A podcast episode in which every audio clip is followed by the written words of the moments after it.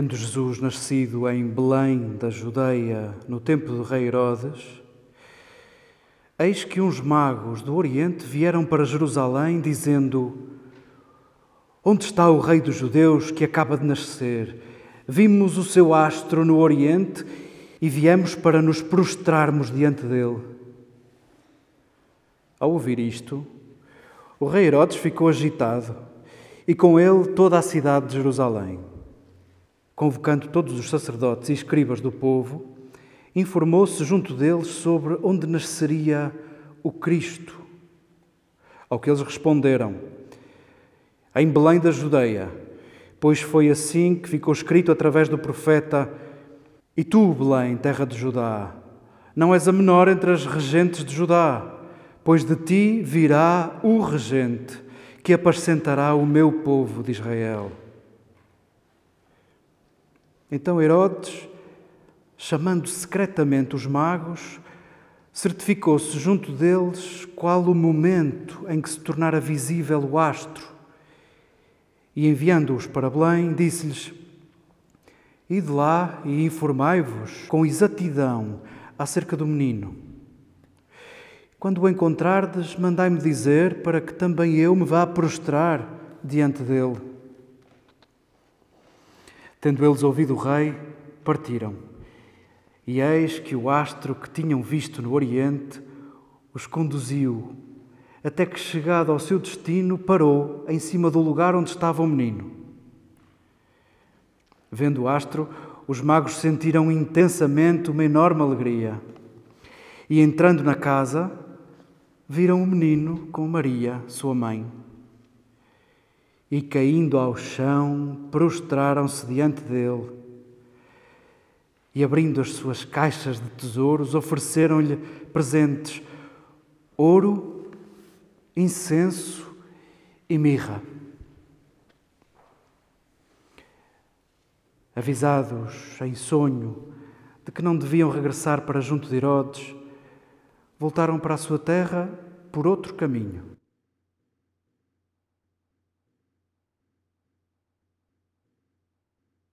Queridas irmãs, queridos irmãos, queridos amigos, se há dia em que queremos juntar tudo e misturar tudo, é o dia de hoje. Chamemos a festa dos crentes. E ao dizer isto, não é para nos separarmos dos não crentes, porque o que é isso de ser não crente? O que é isso de ser crente? Quem são os crentes? Se é pura verdade que cada um acredita à sua maneira, a festa dos crentes continua a ser a festa da humanidade. Continua a ser a festa da humanidade. A festa de todos. Hoje é a festa de tudo e de todos. Ficou bem explícito na primeira leitura um Deus que vem para todos.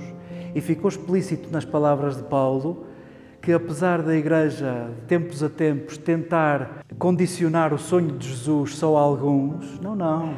Isto não é só para praticantes, não é só para habituais, não é só para conhecidos, não é só para importantes. Dizia Paulo, não é só para judeus, não é só para aquilo que vocês conhecem. Os gentios, e dizemos gentios porque não há outra palavra para descrever a pluralidade, os gentios têm lugar. O mesmo é dizer os previsíveis e os totalmente surpreendentes e os que chegarão. E se não fosse isso, eu não estava aqui. Se não coubessem gentios no sonho de Jesus, eu não estava aqui. Falo por mim, talvez muitos se revejam nesta frase, continuo a falar por mim. Eu não estaria aqui se o sonho de Jesus não fosse também para impuros, para gentios, para estrangeiros. Eu não estaria aqui. E sim, a liturgia convoca para este domingo não só esse quadro que todos conhecemos da adoração dos magos, tão inspirador na arte, convoca para este dia ainda dois quadros. Na liturgia das horas, na hora de vésperas, a antífona do Magnificat recorda precisamente os três mistérios que celebramos no dia de hoje, os três quadros que contemplamos no dia de hoje Os magos que seguem uma estrela na noite e adoram aquele Messias em forma de bebê. Um segundo quadro que nós conhecemos como Bodas de Caná, a primeira manifestação de Jesus naquilo que nós chamamos a sua vida pública, o primeiro dos sinais no livro de João. E o terceiro quadro, o batismo de Jesus, que este ano havemos de celebrar já na segunda-feira e com ele concluímos o tempo de Natal. E, portanto, o braço ainda está segurando a taça para brindarmos a tudo isto. E cada um tem tanto a juntar a este dia, a esta festa. Não só a Carme faz anos e lembrou-se de celebrar o aniversário com a família conosco, não só a Luísa celebra o aniversário de batismo, que bom seria que cada um de nós, aqueles que não sabem, fossem vasculhar nos seus arquivos, que bom seria que pudéssemos celebrar também o aniversário do nosso batismo, isto porque, e já aí vamos, o batismo, ainda que simbolicamente, nos recorda esta percepção de um novo recomeço. E esse recomeço acontece na consciência de te saberes amado como és, inteiro e capaz de amar. E não é à toa que esse é o gesto de nascimento dentro da comunidade cristã. Para nos recordar que a condição cristã ressuscita, é capaz de ressuscitar, de fazer nascer de novo, sempre que o amor se concretiza entre nós. Sendo a festa dos crentes, unimos-nos ao Oriente, que hoje celebra a grande festa da Epifania, que é também a grande festa do Natal. Unimos-nos também ao Oriente e a tantas tradições cristãs, unimos-nos a outras geografias, como Espanha, onde celebram este dia com toda a solenidade, porque convocamos também tudo isto, a vida inteira de Jesus. Sendo a festa dos crentes e sabendo que ao dizermos festa dos crentes estamos a falar de todos, porque todos creem, cada um crê à sua maneira, nós queremos perguntar, deixar a pergunta em aberto e porventura ensaiar respostas no coração. Em que é que acreditamos? Em que é que acreditamos? Aqui em cima da mesa estão vestígios do Advento, as quatro velas que fomos acendendo ao longo das semanas, estão vestígios do Advento.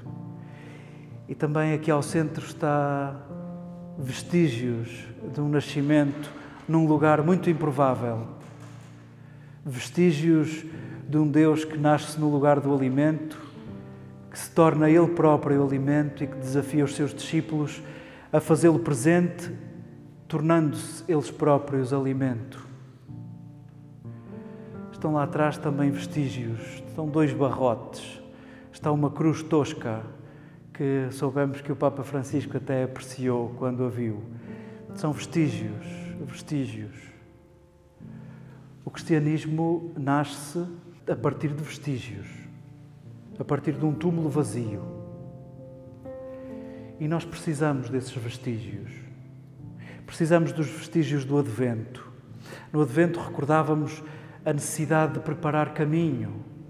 E ao falarmos de preparar caminho, ao lembrarmos que caminho é a melhor imagem para falarmos da vida de cada um, do percurso de cada um tão original, o que lembrávamos no Advento era essa necessidade de deixarmos que cada um percorra um caminho, aceitarmos os muitos caminhos que nos convergem para esta mesa, possibilitarmos que cada um faça o seu caminho. Sendo a festa dos crentes, crês no caminho, crês que cada um percorre um caminho inédito, original, único e por isso sagrado, sagrado. Com os vestígios, lembremos-nos da tarefa de sermos facilitadores de caminhos, companheiros de caminho.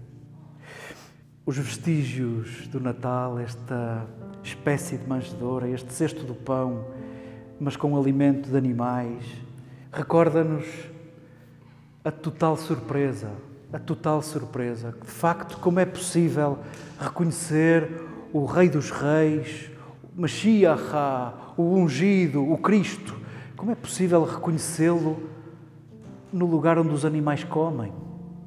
Como é possível? Pois essa interrogação há de ficar viva para sempre em nós, os discípulos de Jesus, porque não se deu o caso de voltarmos a fazer o mesmo. Não se deu o caso de voltarmos a deixar escapar a Sua presença entre nós, procurando-o nos tronos, procurando-o nos templos, procurando-o nos lugares de poder Ficou claro no quadro de Natal que não é aí que Deus habita. Não é aí. Talvez não seja nas tuas previsões que Jesus habita. Acreditas no Deus das surpresas? Crês que Deus habita a surpresa? Habita o surpreendente? Lembrávamos os pastores que são os primeiros, os destinatários para mimarem Jesus, os últimos, aqueles que os judeus consideravam desprezíveis, viviam errantes, não tinham casa, andavam nómadas e consta que moralmente a vida deles também não era irrepreensível aos olhos puros dos judeus e por isso eram desprezados. Esses são os primeiros destinatários esses são os que conseguem reconhecer Jesus. E sim, só últimos conseguem reconhecer um Deus feito último. E aqueles pastores que reconhecem Jesus despido. Por três vezes se apresentava Jesus como sinal: encontrareis Maria, José e o um menino envolto em panos. Por duas vezes se diz envolto em panos e quando chegam os pastores, encontram Maria e José e o menino na manjedoura. E neste detalhe quase insignificante, falamos do despojamento. Talvez o Deus que se manifesta, que se revela, não seja tanto o das afirmações, o das verdades, do discurso. Talvez seja o Deus despojado de palavras, um Deus de silêncios, Crês que Deus habita o silêncio? Crês que as palavras tantas vezes perturbam a possibilidade de percebê-lo, a possibilidade de senti-lo? Celebramos a Epifania.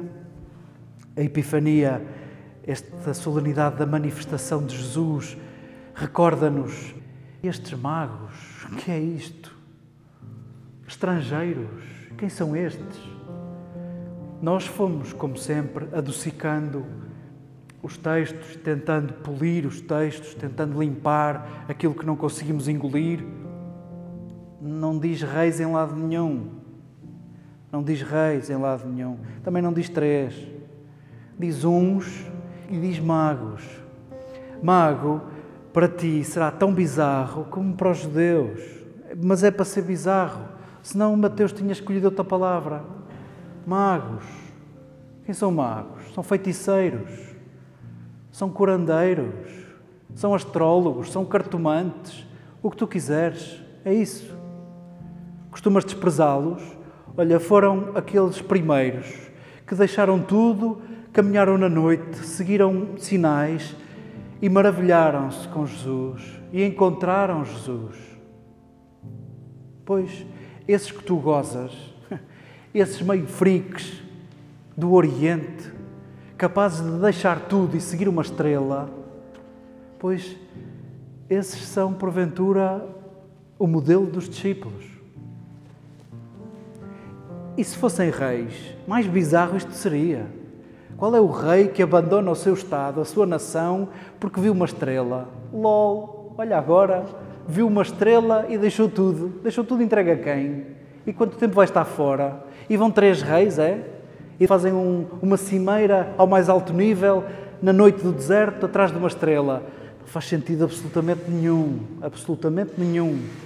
Não há possibilidade de sentidos literais aqui, não há qualquer possibilidade de sentidos literais. E há tanta riqueza e tanto sabor em tantos outros sentidos que nos vêm deste quadro.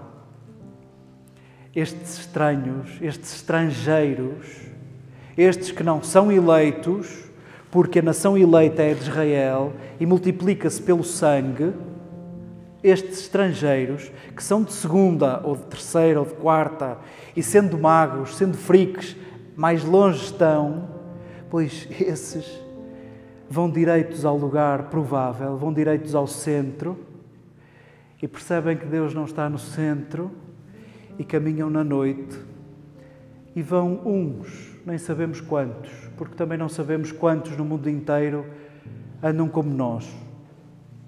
Na noite, deixando muita coisa, arriscando muita coisa, seguindo sinais, seguindo vestígios tateando e precisando uns dos outros. Tu acreditas nisto?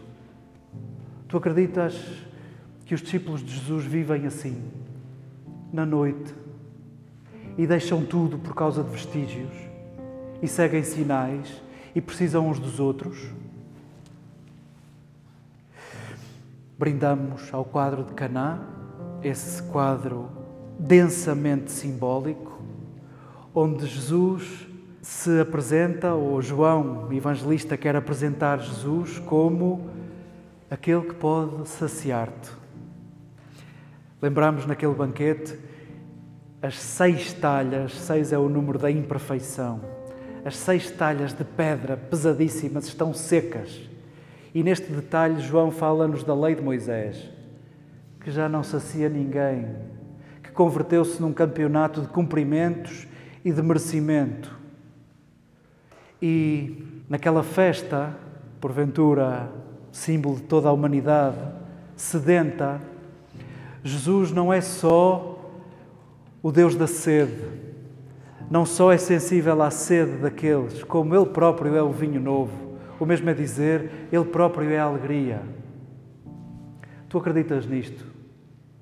Tu acreditas que há um Deus sensível à nossa sede? Tu acreditas que há um Deus que habita a nossa sede? Tu acreditas que Deus habita a alegria? E por fim, lembramos o quadro do batismo desse Jesus que não precisava. João Batista é o primeiro a dizer: Que vens aqui fazer tu? Eu é que devia ser batizado por ti.